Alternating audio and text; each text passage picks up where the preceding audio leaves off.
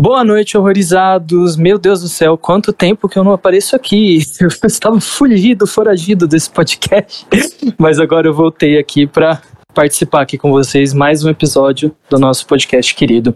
Hoje nós vamos falar sobre alguns filmes que a gente gosta muito e que são baseados em fatos reais, né? Que às vezes a vida real pode ser muito mais assustadora que um filme, né? Então hoje a gente está aqui com o Douglas. Hello, gente. a gente tá ainda na vibe de fluências aqui, tá? Então a gente vai falar, cada um fala numa língua. a gente tá aqui com a Laura. Konnichiwa. Oi, gente. Eu nem sei o que, que significa konnichiwa. É oi, em japonês. Todo mundo agora oi? Eu pensei É oi, que talvez pudesse ser tchau, eu já tava de despedindo. Não. É, tchau, eu acho que é sayonara. Eu acho que é sayonara. Sayonara.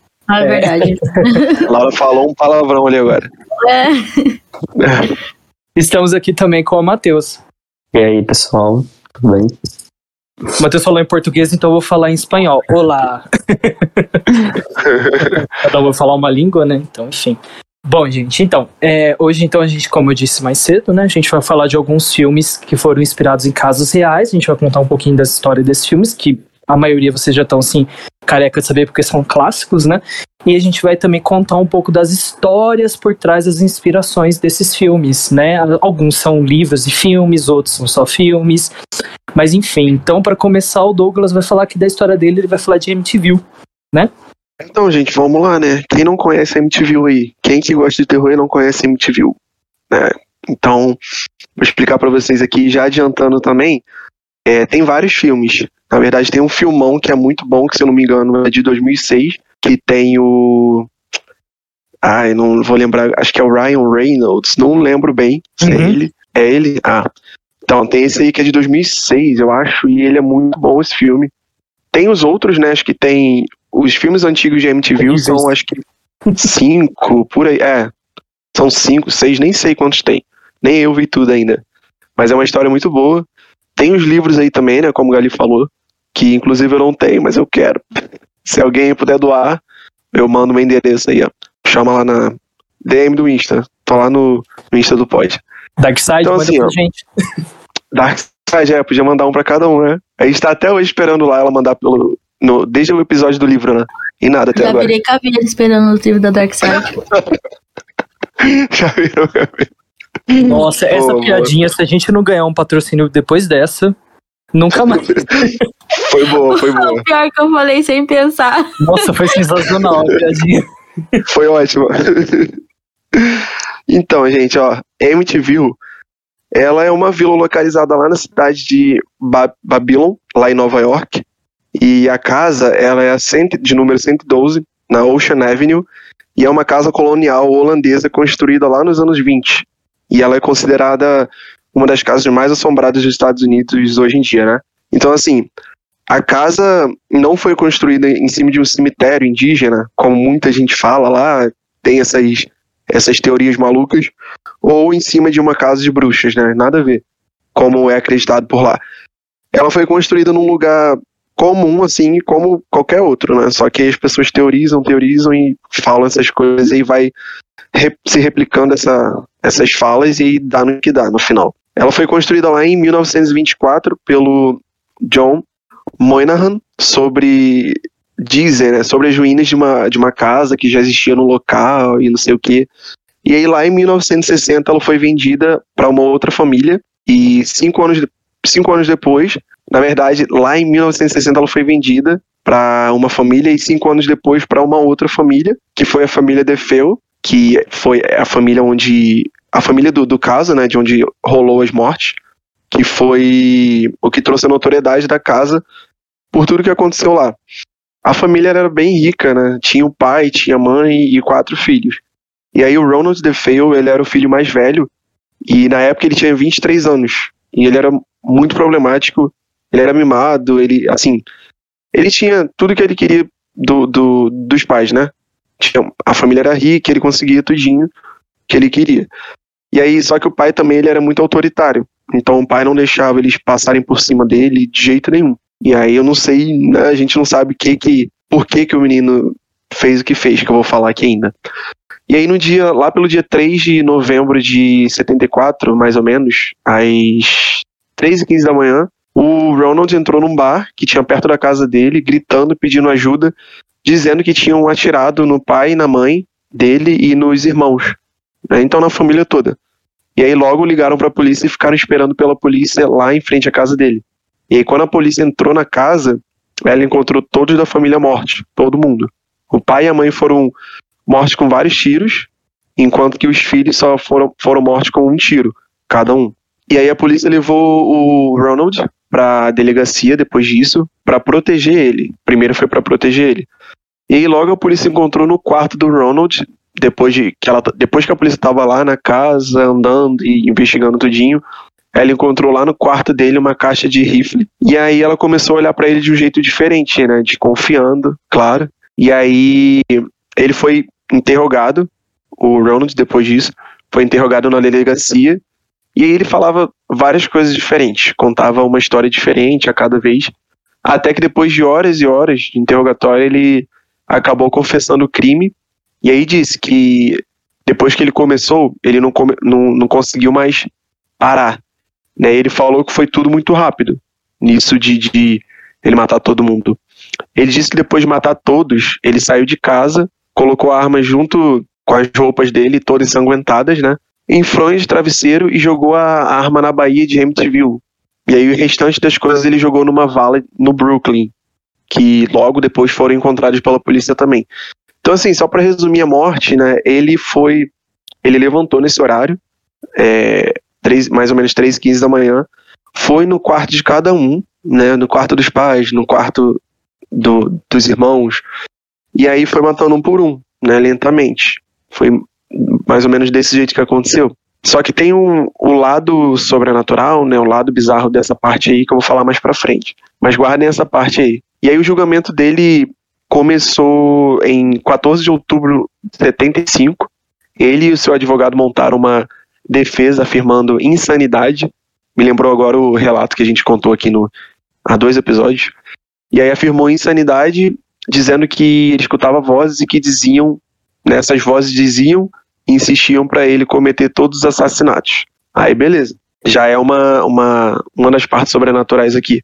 Mas é agora que começa. Todas as vítimas elas foram encontradas de bruço nas camas, né? Os pais e os irmãos foram encontrados de bruço nas camas, mortos, sem sinal algum de luta ou de, de ter tomado algum sedativo.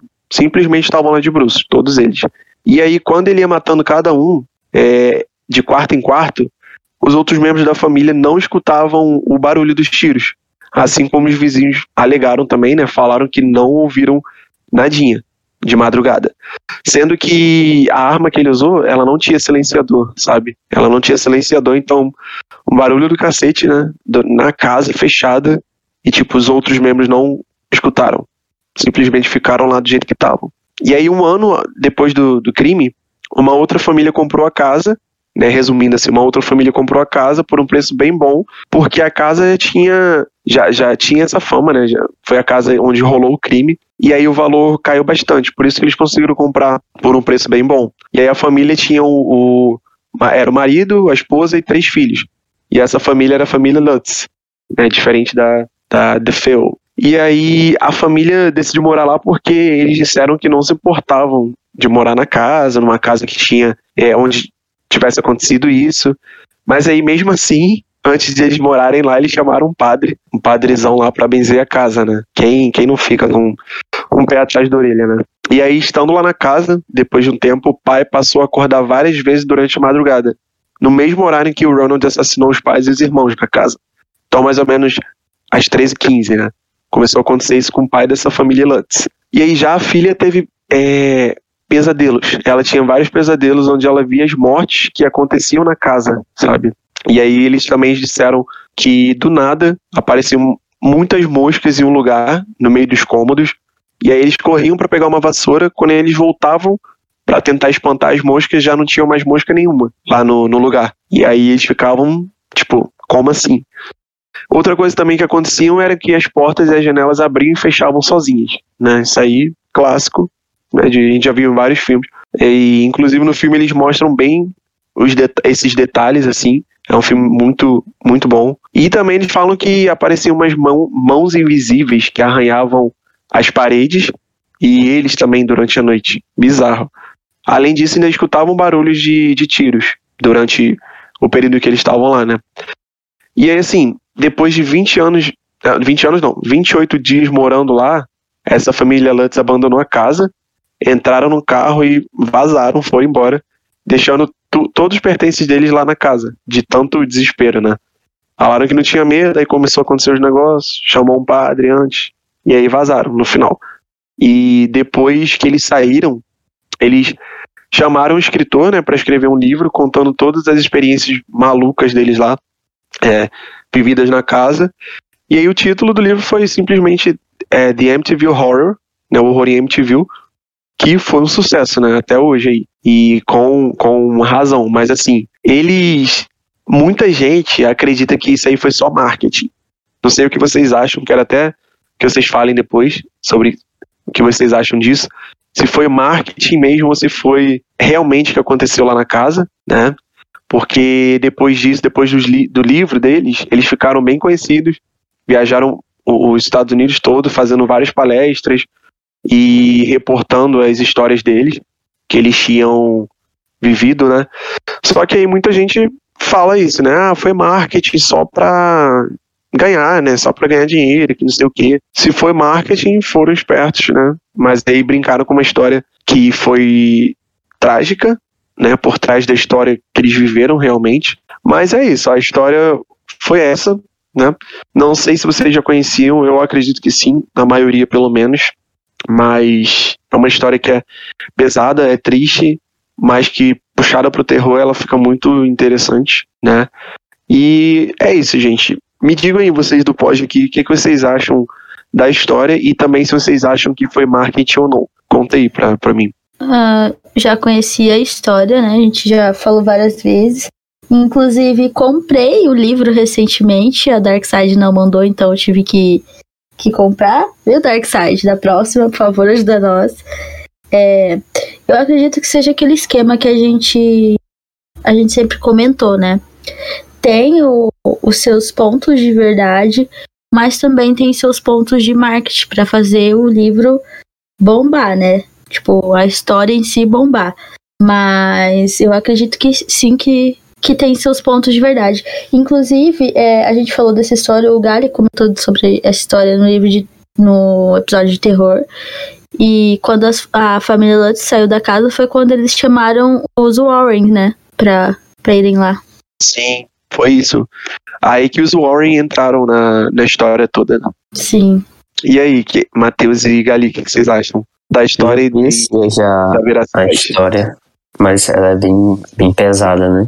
Mas em, uhum. quando ela vai ser de uma certa forma retratada, é como a Laura falou, claro que tem um pouco de marketing em tudo, né? É meio que obrigatório para a narrativa da, da história, para ajudar a vender.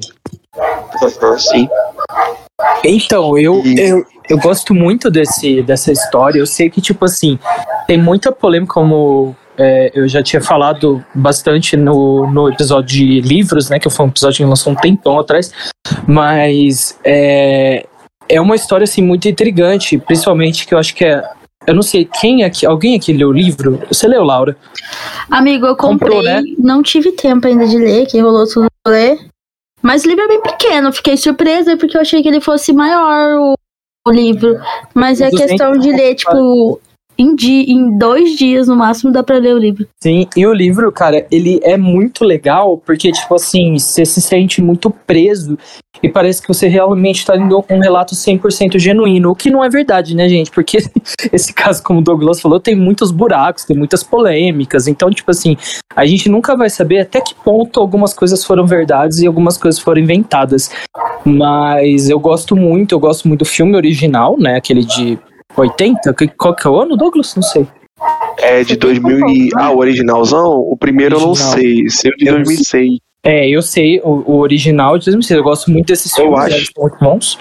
Se eu não me engano, é de 70 e pouco. Não, 80 e pouco, né? É, 70 o, e pouco. O caso foi em 70 é, e pouco. Em 79. É, o filme. 79. O filme. Uhum. Ah, sim. E aí, tipo, assim, eu gosto muito da, da história. Eu acho que ele tem uma atmosfera muito pesada os filmes. Tanto é que eu lembro, pra você ter noção, gente, eu lembro da minha primeira experiência assistindo o filme original. Eu era muito criança, muito criança mesmo, tipo, menos de 10 anos. Eu sempre gostei de terror, né? E aí eu, tipo, fiquei muito traumatizado mesmo, porque foi um, é um filme de, de 79, é um filme muito pesado. Tipo, um filme que tem uma atmosfera sombria, assim, no nível que você fica perturbado. Tipo, mais ou menos Sim. como assistir aquele filme sinistro, sabe? Aqueles. É sinistro que fala? Que chama. Uhum. É, eu acho é que do que você tá falando, que, que a capa é uma menina com a mão assim na parede e sai, sai no sangue? Ah, que é do uhum. porão. É bizarro aquele filme. Aquele filme, nossa, é um dos poucos que eu tive uma experiência assim. Que eu me senti, tipo, como se eu estivesse lá, sabe? Muito louco. E MTV tem isso daí. Então, assim, o caso, gente, eu recomendo pra quem não leu o livro, assistiu o filme, enfim, sei lá, qualquer tipo de mídia, que assista e leia, porque é um caso que, mesmo não sendo 100% de verdade, blá blá blá blá, é uma história muito interessante, claro que trágica e tudo mais, mas é muito interessante. Sim, vale a pena, vale a pena. É isso, gente, ó. Essa foi a história. Bom, gente, então esse foi o nosso primeiro relato, né? Falando sobre MTV, um classicão aí do terror. E agora a gente vai com o Matheus, que ele vai falar do filme Invocação do Mal e do caso original que inspirou o filme. Então, gente, é, eu vou falar um pouco sobre a história do filme Invocação do Mal, a história verídica que inspirou o filme, né? E isso aconteceu lá em 1970. A família Perrow comprou essa casa, que é muito antiga, muito velha, lá no estado de Rhode Island, nos Estados Unidos.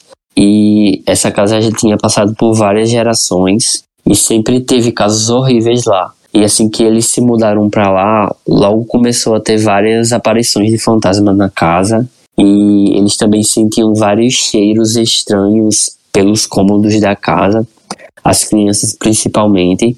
E essas coisas foram só se fortalecendo e se intensificando com o passar dos dias. Então a família decidiu chamar o casal Warren para dar uma olhada na casa.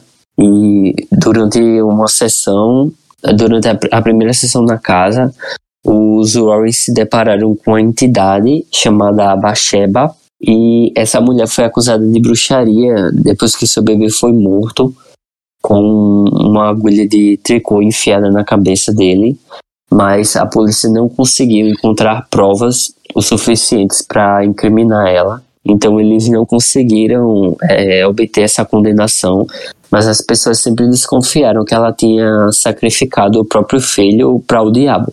Só que isso não foi provado. As pessoas é que achavam isso, pela forma como ela agia. E antes de morrer, ela amaldiçoou as suas terras e todas as pessoas que ali viessem morar. E assim foi, com o passar do tempo, é, mais de, houveram mais de 25 mortos ali. E quando a matriarca da família teve conhecimento desses fatos através das pesquisas dela, ela começou a perceber que essa entidade se mostrava a dona da casa.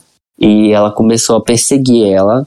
Uma vez que ela estava sentada no sofá, ela sentiu uma grande dor é, na panturrilha dela. E quando ela olhou, é, tinha muito sangue no chão e um furo muito preciso e circular e ela disse que era como se fosse uma grande agulha de costura. E ela disse isso para os Warren e eles vieram e eles viram as pesquisas sobre a agulha de tricô que tinha assassinado o bebê.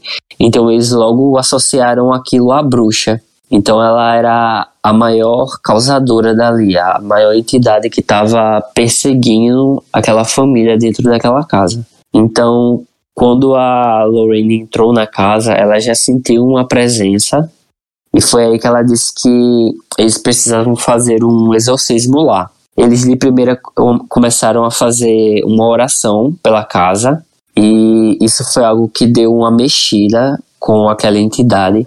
As orações não conseguiram se livrar dela e isso deixou ela muito mais furiosa. E de madrugada aconteciam vários barulhos fortes da, durante, durante toda a madrugada, mas por volta das três e pouca da manhã era como se alguém se jogasse na parede com muita força e a família se, simplesmente não conseguia mais ter uma noite tranquila.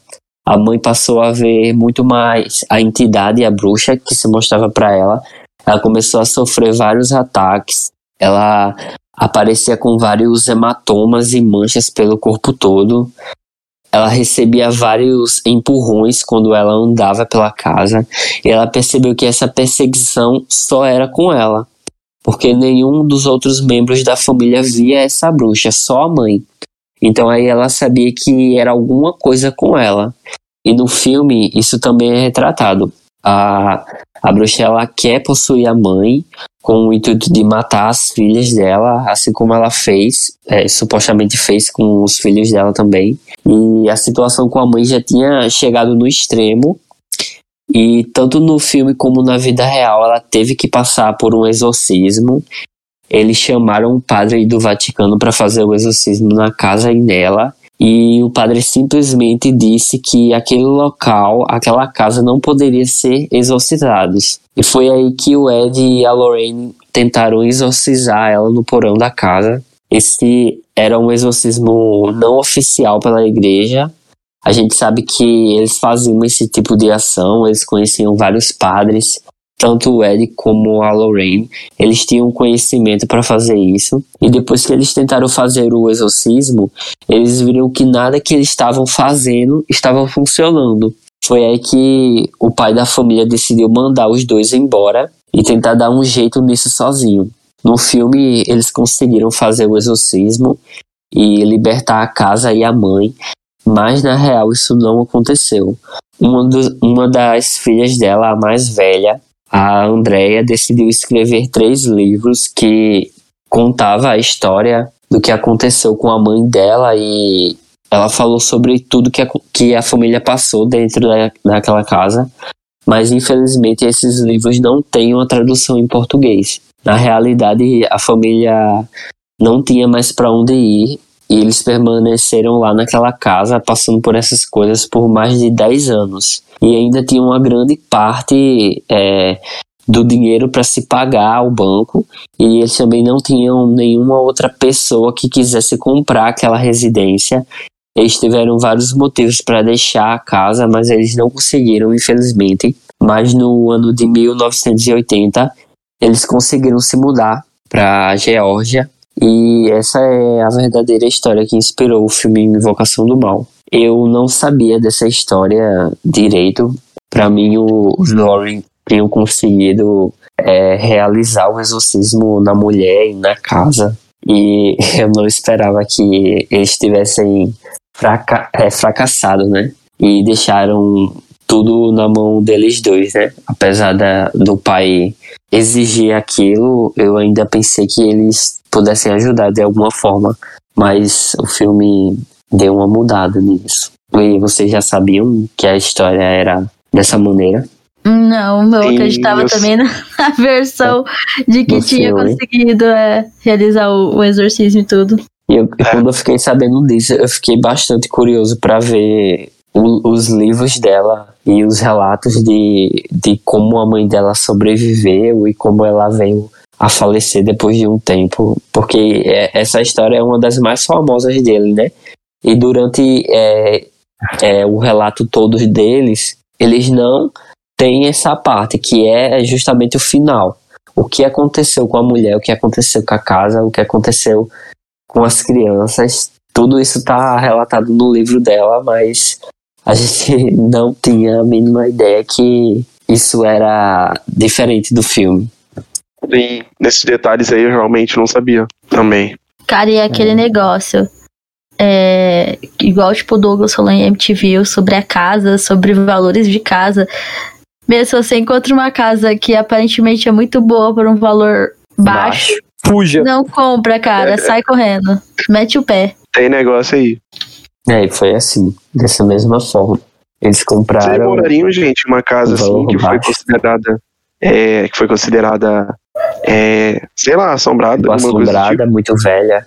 É, se morariam? Dependendo do valor, sim. Eu acho que sozinho não. Se a oferta fosse muito boa, gente, porra.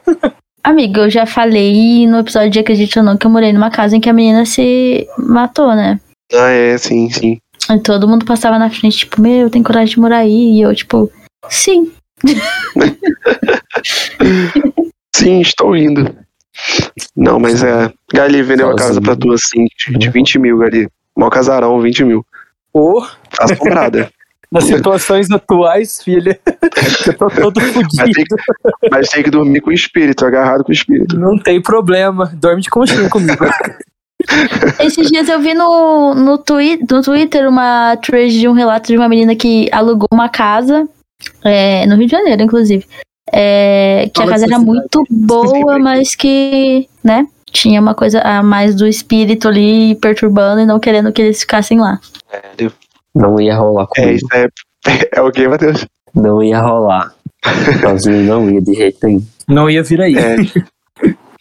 É, porque eu vi. Assim, eu amo aqueles tweets que tem uma história de, de, de- Tipo, alguém conta uma história de terror que aconteceu na casa deles, alguma história sobrenatural. E aí nos comentários tem um bando de gente comentando também sobre coisas que aconteceram com eles.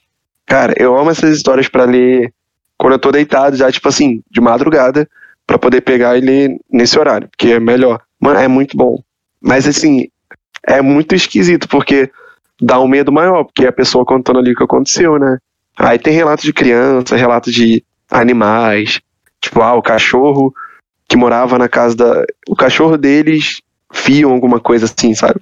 Que animal é assim, né? Aí, tipo, eu só fico pensando nisso. Imagina, você tá lá, aí seu cachorro para, olha pra um canto e fica lá olhando e latindo e. Cara, meu maior medo, sério, juro. É muito doido. Tipo, você sabe que cachorro é. Os animais são mais, né? Já que eles são mais sensitivos, então você fica, peraí, tem algum negócio. E aquelas crianças também que contam uma história, tipo assim, de, de uma coisa que aconteceu lá atrás. A criança vai e conta essa história pra mãe ou pro pai, sendo que a criança é criança, tipo, não viveu nada, sabe? E conta um negócio de, de que aconteceu lá atrás já. Então tu fica meio maluco com isso. Mas tem muita história assim, gente. É, é bom de ler. É interessante de, de ler e acompanhar, mas agora viver é uma história bem diferente, né? viver, acho que eu acho que só acontece mesmo essas coisas com gente que aguenta, sabe? Quem consegue, quem consegue ver, quem consegue, sei lá. Por exemplo, Laura já, já teve várias coisas sobrenaturais né, no caso dela. Não sei, tipo, não, não, não desmaiou, não chegou a desmaiar nem nada, mas tipo assim, tem gente que se, se vir isso daí, a pessoa fica, cara, dá um desmaio, a pessoa, sei lá, dá um negócio assim, sabe? Agora, tem gente que vê e é mais de boa. Marcele, por exemplo, né?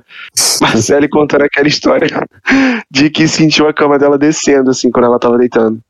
E ela só tranquilinha, assim. Ah, não vou, não quero você aqui hoje, tipo, sai daqui. Tempo, irmão, sem tempo. Sem tempo, irmão, sem tempo. E aí ela contou que teve uma vez que foi mais bizarro, tipo, o negócio puxou o lençol dela, né, e jogou com força no chão. Aí ela ficou meio assim, ela, ah, gente, fiquei. Essa foi a- o dia que eu fiquei mais assim, senti mais medo. Mas assim, Ah, falando também, né? tranquilamente também. Porra, o bagulho puxar o É, lençol se não ficar comida é demais. Pois é, eu ia falar, tem coração não. Mas assim, nossa, velho, é, é muito doido. Essa semana que eu em casa, eu tava sozinho, era de dia, eu acho. É, umas 5 horas, eu acho. Aí eu tranquilo aqui, ninguém, tinha todo mundo saindo. Aí eu peguei e tava escutando os relatos, né, de, de terror. Aí, do nada, eu ouvi um barulho, aí eu olhei assim pra trás, pra ficar ligado no corredor, da cozinha pra sala. Aí, tipo assim, eu vi um barulho e falei, será que chegou alguém? Mas depois eu não vi mais nada, mas eu fiquei olhando, fiquei olhando. Aí, do nada, minha mãe entra assim, tipo, na cozinha. Cara, o coração dá uma dispara. Deu uma disparada que eu fiquei, nossa, meu Deus do céu. Horrível. Quase foi, susto. Quase eu fui ali. Lavando um prato ainda. Mas é isso, vai.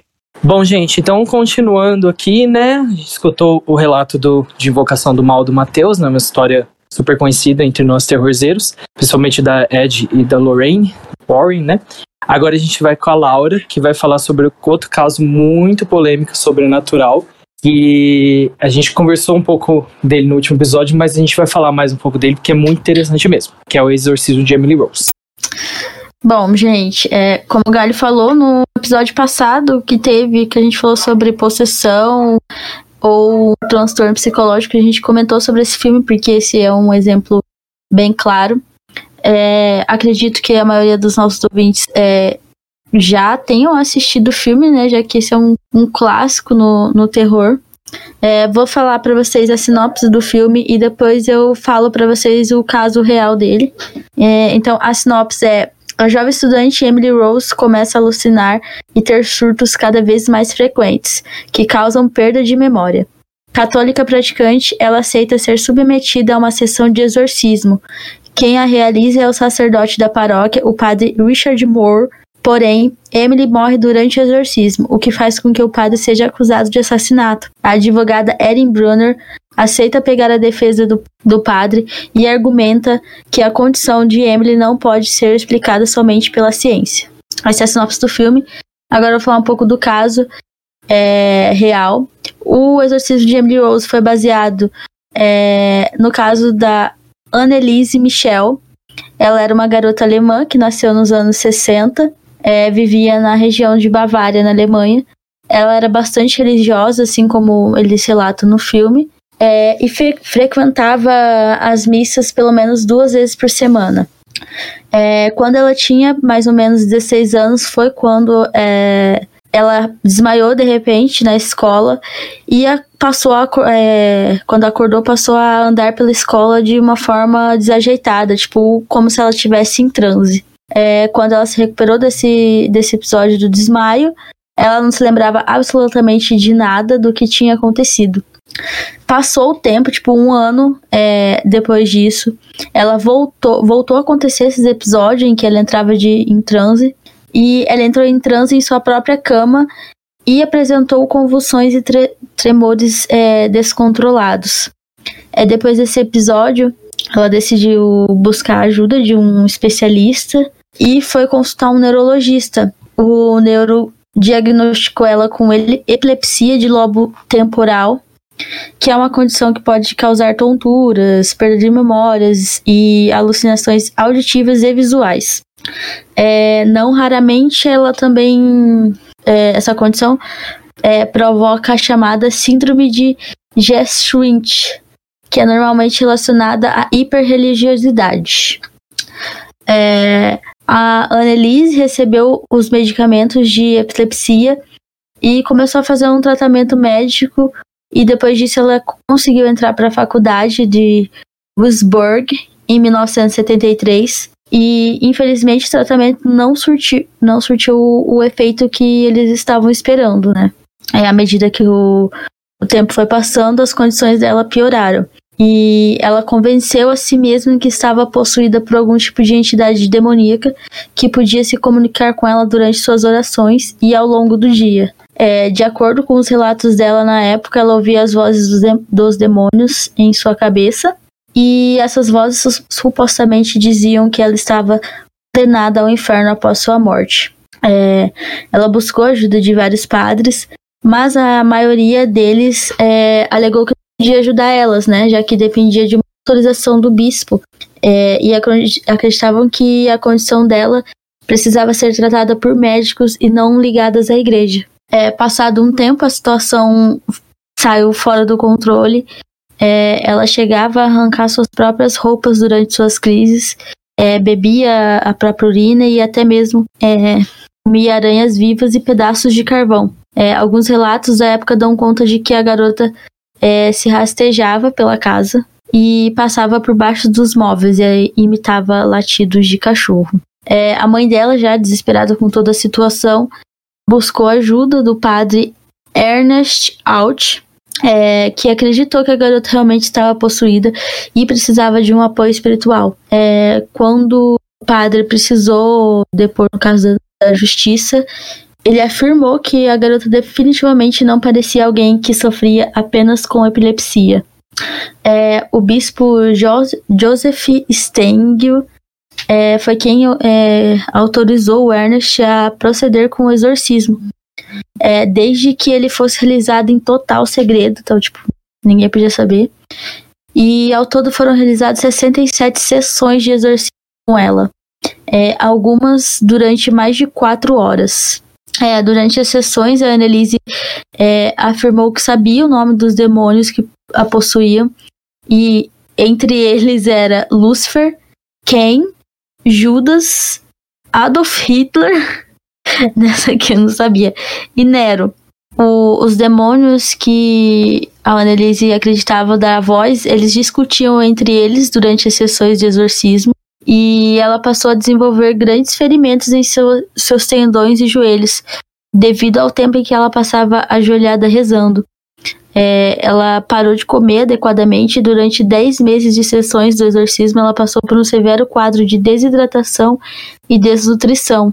É, ela faleceu no dia 1 de julho de 1976 por complicações causadas por todos esses fatores, né? De desnutrição, é, desidratação, ela se machucava, né?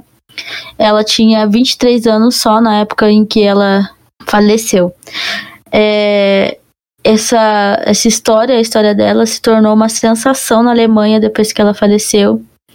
E junto com os padres que ficaram encarregados do, do exorcismo, foram acusados de homicídio já que, na visão da, da justiça, eles negli, negligenciaram a situação dela, né? É, os padres foram condenados a seis meses de prisão, enquanto os pais não precisaram cumprir a pena, já que a justiça entendeu que eles haviam sofrido o suficiente com a, a perda da filha, né? Aí, em 2005, foi quando eles lançaram o filme que fala sobre o caso dela. É, acho que acredito que todo mundo aqui já conhecia, né, gente? A gente já comentou sobre eles. Vocês conheciam a fundo o caso dela? Muito a fundo, não. Eu conhecia mais é, a história retratada no filme. No filme, né? Sim, também. No filme, no filme é, quando ela começa a ter os negócios, já, tipo, ela tá na faculdade já, né? Aqui ela sofreu na, na escola antes. E demorou, tipo, um ano para acontecer de novo. Que é mais bizarro ainda, né? Que é mais triste. Sim. E, tipo, tem as. É, pra quem tiver curiosidade, tem fotos é, reais dela, né, na internet. Você procurar, mesmo por exorcismo de Emily Rose e imagens, você acha. É, se eu não me engano, tem áudios é, do exorcismo dela no YouTube, acho que tem. Nunca tive coragem de. Viram? É, eu já vi, já. Já vi faz tempo. Não, também não vi. É pesado, né, Douglas? É, assim, bem ser tipo. Incômodo. Ah, é esquisito. É, esqui... é, o negócio aqui é esquisito, sabe? Que é real ali, o negócio é real. Eu não sei vocês, mas, tipo assim, falando essa coisa de, de real ou não, ficção, enfim. É, eu não sei vocês, mas eu sou uma pessoa que, quanto mais me distanciar do, do real, melhor para mim.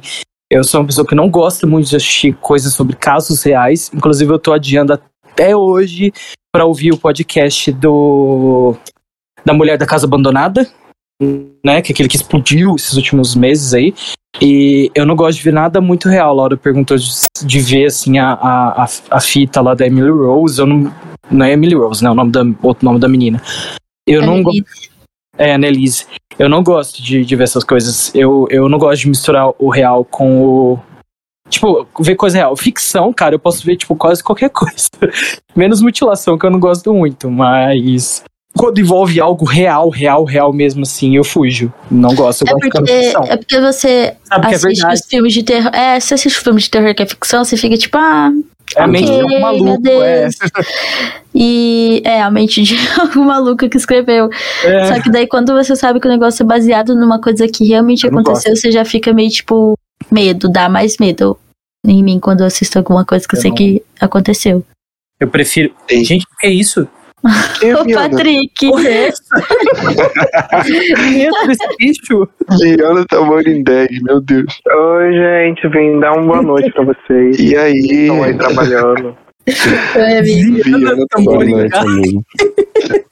Quem que é essa? Amigo, quem que é essa feia?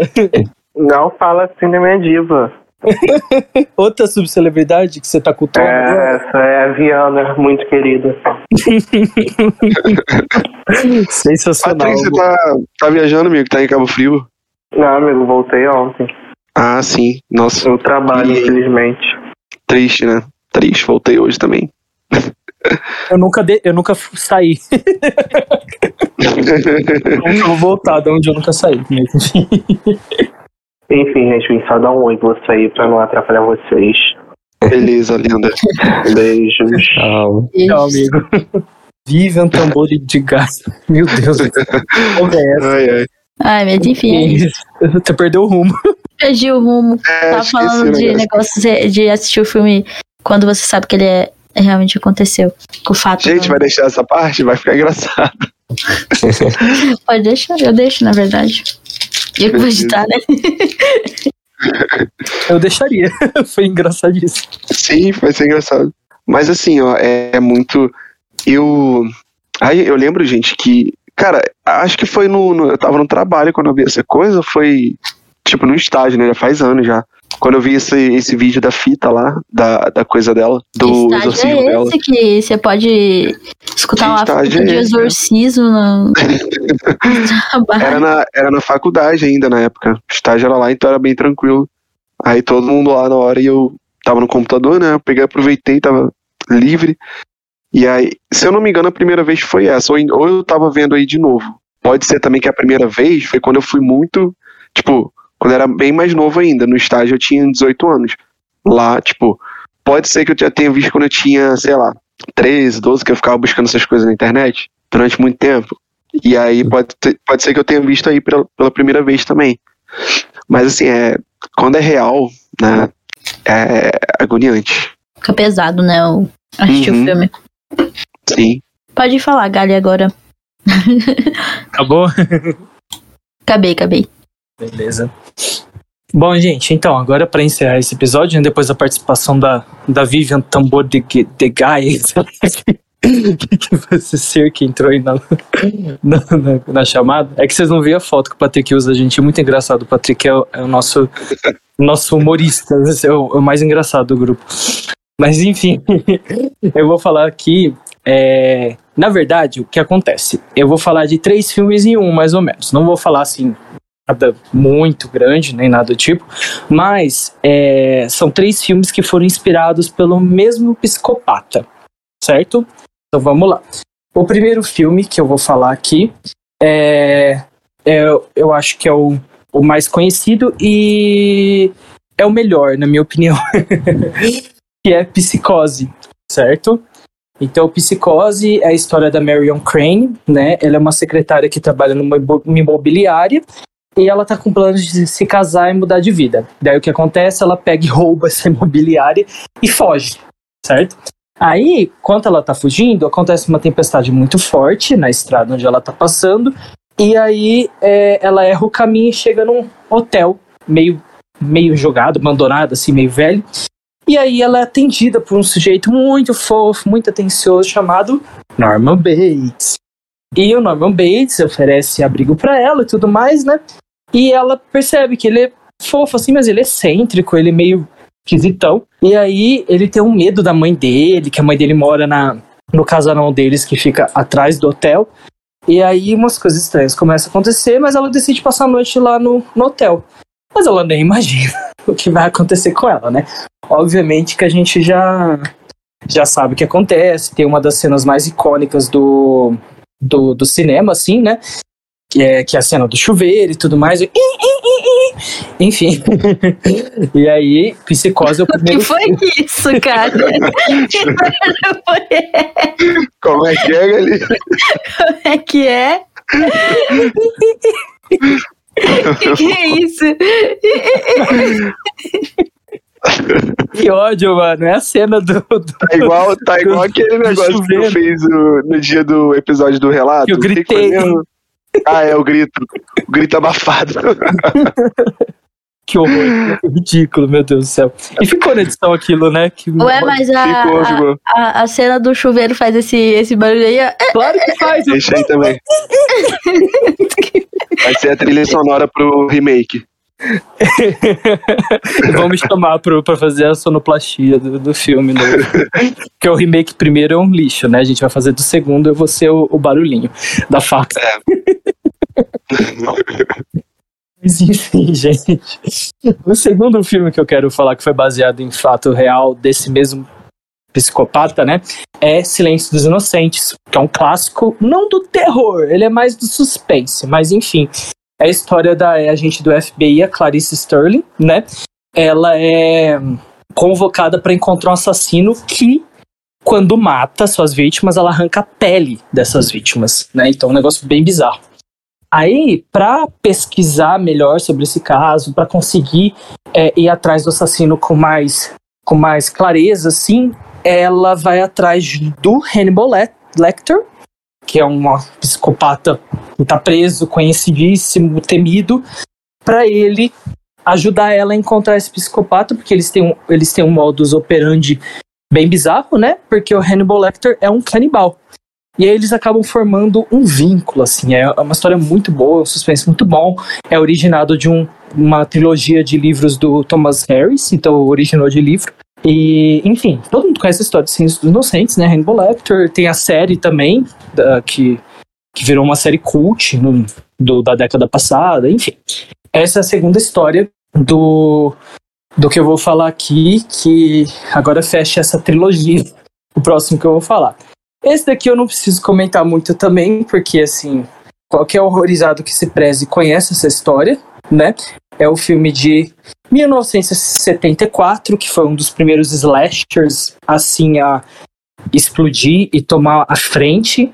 Não quer dizer que é uma saga boa, mas pelo menos tem o primeiro filme clássico que é o Massacre da Serra Elétrica, né? O filme se passa em 1973 e é investigado numa cidade do Texas, é, um massacre que aconteceu de um assassino que usava máscara de pele humana e ele matou 33 pessoas, certo?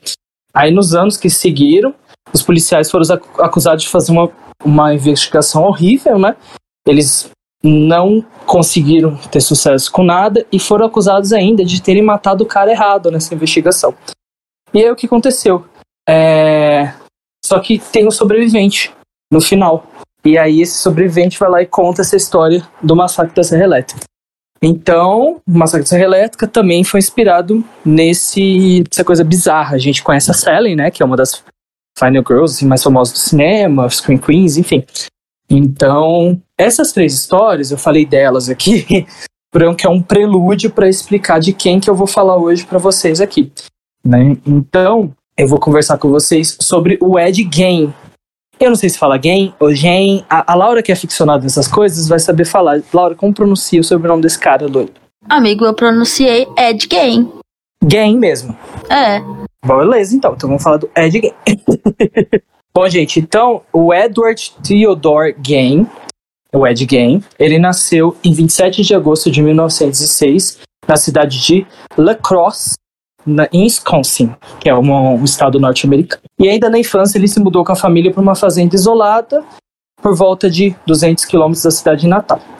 Ele era uma criança muito recatada, que ficava muito em casa e só saía da, da casa para ir na escola e ficava em casa fazendo os afazeres domésticos enquanto não estava estudando.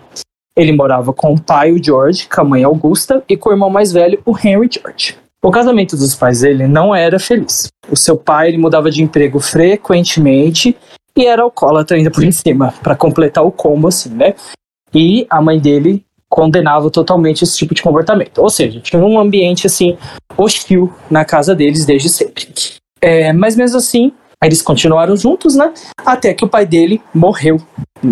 E aí o que aconteceu? Foi por causa disso que ele e o irmão acabaram saindo um pouco do isolamento e começaram a fazer alguns serviços na vizinhança para lidar com as contas da casa, já que o pai não estava mais vivo e não tinha como prover pela família, né? Enfim, aí aconteceu. A mãe, né, Augusta, ela, além de brigar muito com o pai quando ele era vivo, ela era uma religiosa fervorosa e pregava para os filhos que o mundo era sujo, era corrompido, era bizarro, que as mulheres eram prostitutas, entendeu? Exceto ela. Parecido assim um pouco com a mãe da Carrie. Se vocês lembram da mãe da Carrie, é estranho, né? E, e, que a bebida era a pior coisa que podia existir, porque ela condenava desde sempre o comportamento do ex-marido dela. Então, aí sobre Augusta, ela reservava, outro fato interessante dela, ela reservava todos os dias um tempo do dia dela para ler trechos da Bíblia para os filhos dela, principalmente do Antigo Testamento, onde tem coisas bizarras, né? E principalmente falando sobre a parte de castigos, pecados, é, provações e tudo mais. Eles eram vistos, os dois irmãos, sempre como pessoas confiáveis e honestas. E o Ed, inclusive, já foi até babá de algumas crianças na época. E aí, depois de um tempo, o irmão mais velho, Henry, né, ele começou a namorar uma mulher divorciada. E aí, com isso, essa nova experiência que ele foi tendo, acabou criando umas coisas nele, né? Ele foi meio que se libertando das entravas que a mãe colocou, religiosas e tudo mais, e acabou abrindo a cabeça dele com algumas coisas em relação a isso. Então ele acabou rejeitando as ideias da mãe e foi seguir a vida dele, né, com os próprios ideais, com as próprias pernas. Aí aconteceu em 1944, é, os dois irmãos eles estavam colocando fogo é, numa parte da vegetação da propriedade. O fogo ganhou muita força e os bombeiros foram lá ajudar a controlar. Eles tinham se separado nesse incêndio e o Ed não estava conseguindo encontrar o irmão. E ele foi dado como desaparecido. A polícia fez buscas lá na fazenda e encontrou o corpo do Harry deitado de bruços, aparentemente morto. A causa da morte ela foi dada como problema cardíaco, já que ele não apresentava queimaduras nem nada. Né?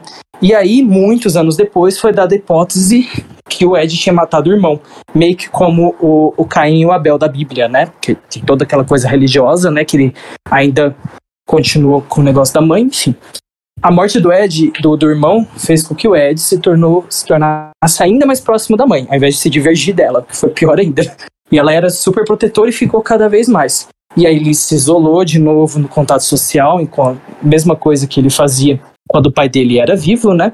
E aí é, piorou ainda mais porque a mãe teve um acidente vascular cerebral logo depois que o irmão morreu. Então, assim, a situação da vida do menino estava toda desgraçada. Ele já não era muito bom de cabeça, né? Mas pior. Aí, em 45, em uma visita ao vizinho que eles tinham, a Augusta viu uma mulher no local, mas alegou que ela não era casada e não teria direito de estar na casa desse vizinho. E aí ela começou a gritar, sua prostituta, sua prostituta, e ela dava pra perceber que ela julgava as, as mulheres, ela tinha um machismo muito enraizado nela, enfim. Aí, depois de um tempo, a Augusta faleceu e deixou o filho desolado, o que levou o Ed a ter um comportamento cada vez mais estranho, e mesmo que os vizinhos não suspeitassem de nada, né? Porque ele ficava lá no, no sigilo dele na casa sozinho, basicamente, porque todo mundo da vida dele morreu. Aí, nessa época, após a morte da mãe, ele passou a se interessar por revistas sobre experimentos nazistas, anatomia feminina e cultos à morte. Ou seja, gente, tipo assim, ele se tornou um, um, ser bizarro, tipo, quase irmão do Hitler, né? Enfim, aí ele começou, depois de todo esse tempo, ele começou a fazer visitas aos cemitérios, junto com um amigo que ele tinha, um dos poucos amigos que ele tinha, e começou a violar túmulos de mulheres recém-falecidas, roubar o corpo, levar para a fazenda e começar a acumular pedaços de pele, pedaços de órgãos, pedaços de, e, e pedaços de corpos remetendo muito ao Leatherface, lá do Massacre da Elétrica, que ele usava a, a, pele das vítimas no rosto, ao assassino do Silêncio dos Inocentes também, né, que tinha essa parte da, das peles e da, da mutilação e etc. Então tinha muita coisa. E o mais engraçado que todas essas mulheres tinham em comum era a semelhança com a mãe dele. Que aí a gente pega quem? Norman Bates. Então, assim, tem muita coisa bizarra, assim, sabe? Então eles começaram a perceber, o pessoal da fazenda, é, da região da fazenda que a aparência dele começou a se deteriorar do, do Ed, né? E que a fazenda também tinha um cheiro ruim. Então tava percebendo que tinha alguma coisa estranha lá. E era o Ed conservando aqueles corpos, aqueles pedaços de corpos, etc. É, e aí, o amigo dele, o, o Gus, né? Que não era inclusive criança, ele foi internado no asilo de idosos. Aí o Ed ele passou a fazer outros planos e começou a colocar esses planos em práticas, que eram pegar é, não apenas pegar o corpo das mulheres recém-falecidas, mas como também assassiná-las. Então ele mudou totalmente o que ele faria. Ele quis colocar em prática essas bizarrices deles, esses experimentos dele, agora não só com os cadáveres que ele pegava, com aquela coisa fácil, entre aspas, que ele conseguia, ele queria um desafio. Ele queria que, né, fosse com as mulheres. Aí a gente tem as primeiras vítimas do Ed, né? Em dezembro de 1954, Mary Hogan, ela era dona de uma taberna, ela desapareceu e no local de trabalho dela foi encontrado sangue. Todo mundo desconfiou, obviamente, de um crime. O Ed tinha assassinado ela um dia antes dela ter sido dada como desaparecida, né? E levou o corpo dela para a fazenda.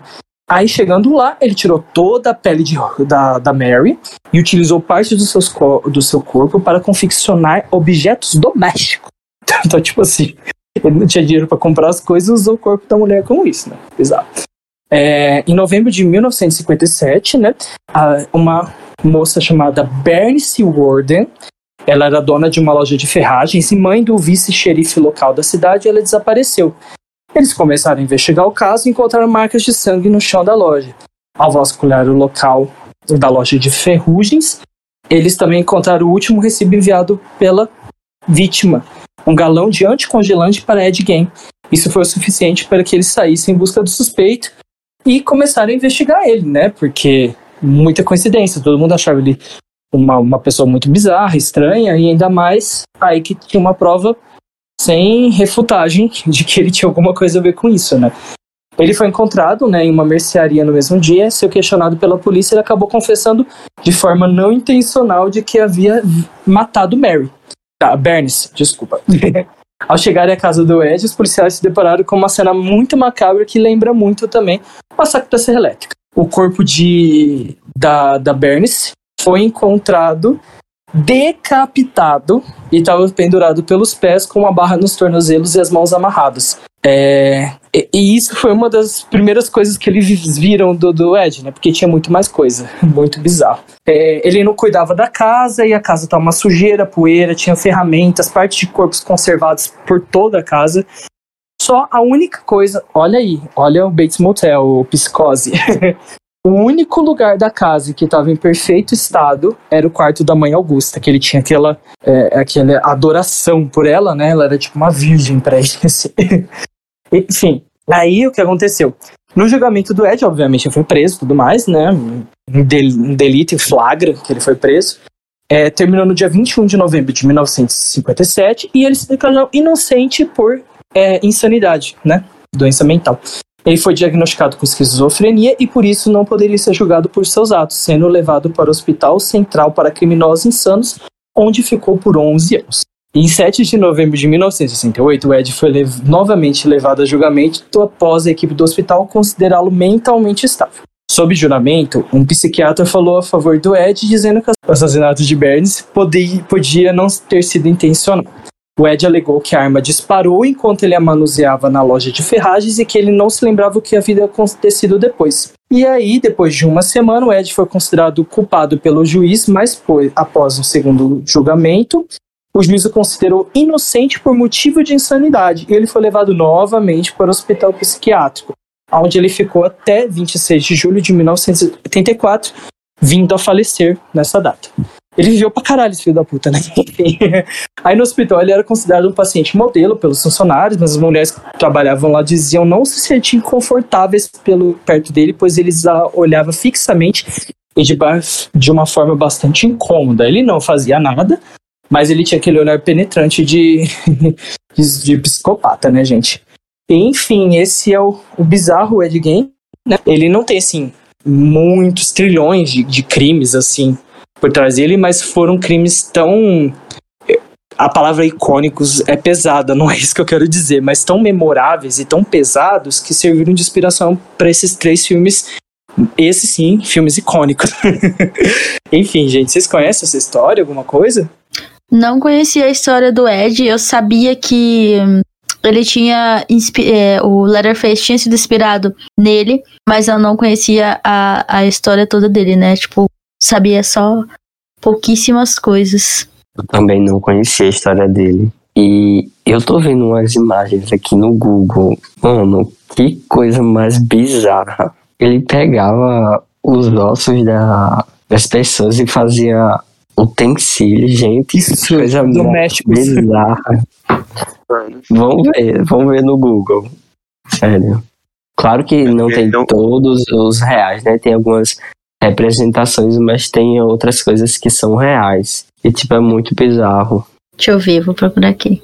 Uma coisa que eu go não gosto, assim, porque gosto também, credo. Parece que eu tô achando legal o que ele fez. Mas é. Depois vocês pesquisam aí a cadeira de couro. Gente, que horror! Garfo, colher. Aham. Uhum. A, a, a, lanterna com pele de pessoas. Nossa. É muito bizarro. É cadeira o quê? Cadeira de. Couro. Ai, tô com medo. que nojo! Sério, meu Deus do céu. Ai, credo. Então, gente, ele usava pele e ossos das pessoas, assim, que ele pegava ou no cemitério ou que ele matava. e, tipo, simplesmente fazia uma decoração, assim, meio diferente. arquitetura, arquitetura do além. Cara, e eu, você tava falando sobre ele, ele ser inocentado é, por ligar insanidade, né? É, é exatamente o que a gente comentou no episódio de Serial Killers que a galera viu. Tipo, o cara mata trocentas pessoas. Ah, doido. É. Aí alega que tem insanidade e é absolvido só vai pro hospital psiquiátrico. Ah, mano, dá. Fica livre, fácil, fácil. Tipo, faz o que quiser, mas, ai, sou doido. Ou tem gente que, né, os religiosos oportunistas que usam, ah, estava possuída pelo capeta. Só é, tem, tem, tem esse também. Tem esse também. Uhum. Então, tipo, gente, depois vocês, assim, vocês aí, amigos e, e pessoal que tá ouvindo o podcast até agora, né? É, pesquisem fotos, assim, não tem nada assim tão bizarro no nível de, tipo. É, é que é tão. Ah, é bizarro a cadeira. A cadeira é bizarra. Não, a cadeira sim, sim, sim. mas tenta olhar como se fosse mentira, que aí é mais fácil. Mas não é mentira, é verdade. Só que é, é, bem, é bem legal de ver as fotos, porque você vê que é muito, muito, muito tenso. Tipo, e o filho da puta, como eu falei, gente, ele viveu 76 anos ainda por cima, ele tem uma vida longa pra caralho. Porque assim, naquela época não se vivia 76 anos que nem se vive hoje. O cara viveu até o último suspiro dele. Pois ele é. Não sofreu nada, nada. Ele não viveu até o último suspiro matando gente ainda. Exatamente, ele não sofreu absolutamente nada. Isso que eu fico me perguntando. É. O que, que será que levou ele? Não sei o que, que vocês acham. A simplesmente. É, na, na época que ele estava encarcerado, né, que foi os últimos anos da vida dele, a não fazer nada. Ou ele simplesmente não fez nada, né? Ele se comportou super bem, não fazia absolutamente nada. Isso aqui tinha um transtorno de, de personalidade mesmo, porque um, um, psicopata não consegue ficar muito tempo sem matar. Ah, Sim. ele poderia ter, né? Mas eu acho que ele não matava por, ai, gosto de matar, tem a sensação. Não, ele tinha uma coisa muito perturbada dentro da cabeça dele que ele, tipo, simplesmente. Norman Bates. É, sim, ele, ele matava, mesmo. mas ele era meio, tipo, como que eu vou dizer? É, pancada, totalmente pancada a cabeça, que ele vivia numa uma, um universo paralelo, assim, onde o que ele estava fazendo, eu acho que para ele não era uma coisa assim acho que como que eu vou explicar? Não era uma coisa ruim, era uma coisa que ele estava fazendo como se fosse sagrado, porque ele vivia com a mãe que era uma fanática religiosa, que falava um monte de idiotice na cabeça dele também. E sei lá, eu, eu acho que o, o Ed Ele pensou que era Deus é. que transforma água em vinho e transformou as pessoas em utensílios. Doméstico. Mas ele não ligava para as coisas. Não ligava para isso. Ele achava que era certo, sim. É, ele era, tipo, muito, muito insano. Insano, sabe? É, tipo, ele passa também da, da linha do, do, do psicopata, assim, é, sanguinário. Ele não era, ele não queria ver sangue e tal, ele só queria. Ah, sei lá, gente, é muito bizarro esse caso. É muito, muito bizarro. Não, ele poderia ser louco, de fato, tipo, ter várias personalidades e tal, mas. É, ele. ele pra mim, ia pra cadeira elétrica. Claro, ele revirava sepultura é. pra, pra, pra achar gente parecida com a mãe dele pra ele mexer, velho. Olha, olha o nível. Meu Deus. Sabe? É, é muito, muito, muito, muito louco. Virutinha da cabeça. Muito, muito é. louco. Mas esse daí é o, o Ed Gein, né? Ele.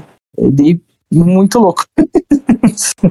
ele inspirou pelo menos essa, essa, esses, esses, crimes horrorosos tiveram uma única coisa boa, que foram essas inspirações de filmes. Ai, não fala assim, é pesado. Não, não, não, não, não, não. Eu falei que a única, única, única coisa no mundo que saiu de bom nisso. A única, pelo amor de Deus. Realmente, sabe? Cancelado. É Galho cancelado. a gente vai perder o patrocínio que a gente não tem. Perdeu já. Que a gente não tem. Mas enfim. Ai, gente, muito doido, né? É isso, cabe. É isso, galera. Até semana que vem. então é isso, gente. Faz, faz igual coisa faz. Então é isso, gente. So, this is it, guys. bye, bye. Bom, gente, então é isso. Episódio tenso.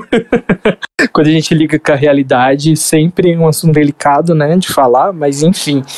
Espero que vocês gostem desse episódio aí, né? Prometo não desaparecer mais tanto. e se você gostou do episódio, deixa o like. Mesmo se você não gostou, dá um like negativo. Isso também é melhor do que não dar nenhum like. Please, é, não dê likes negativos. Só dê likes positivos. Se você gost... não bem, gostou, também dê likes positivos. É, fale bem ou fale mal, mas fale da gente. Enfim. é, então deixe seu comentário aqui. Qual que é o filme favorito de vocês? Qual que é o caso favorito que a gente contou aqui que vocês mais gostam, né? Se inscrevam lá no nosso canal no YouTube, inscrevam-se no nosso Spotify para ficar por dentro de todos os episódios que a gente lançar. Em breve a gente vai tentar fazer episódios diferentes, mostrando a nossa carinha, vai ser muito engraçado, então fiquem ligados. é, nos sigam nas redes sociais, você pode horrorizar com o Demundo, que nem tá aqui no canal. E é isso, gente. Muito obrigado pela audiência de sempre. E é isso. Tchau.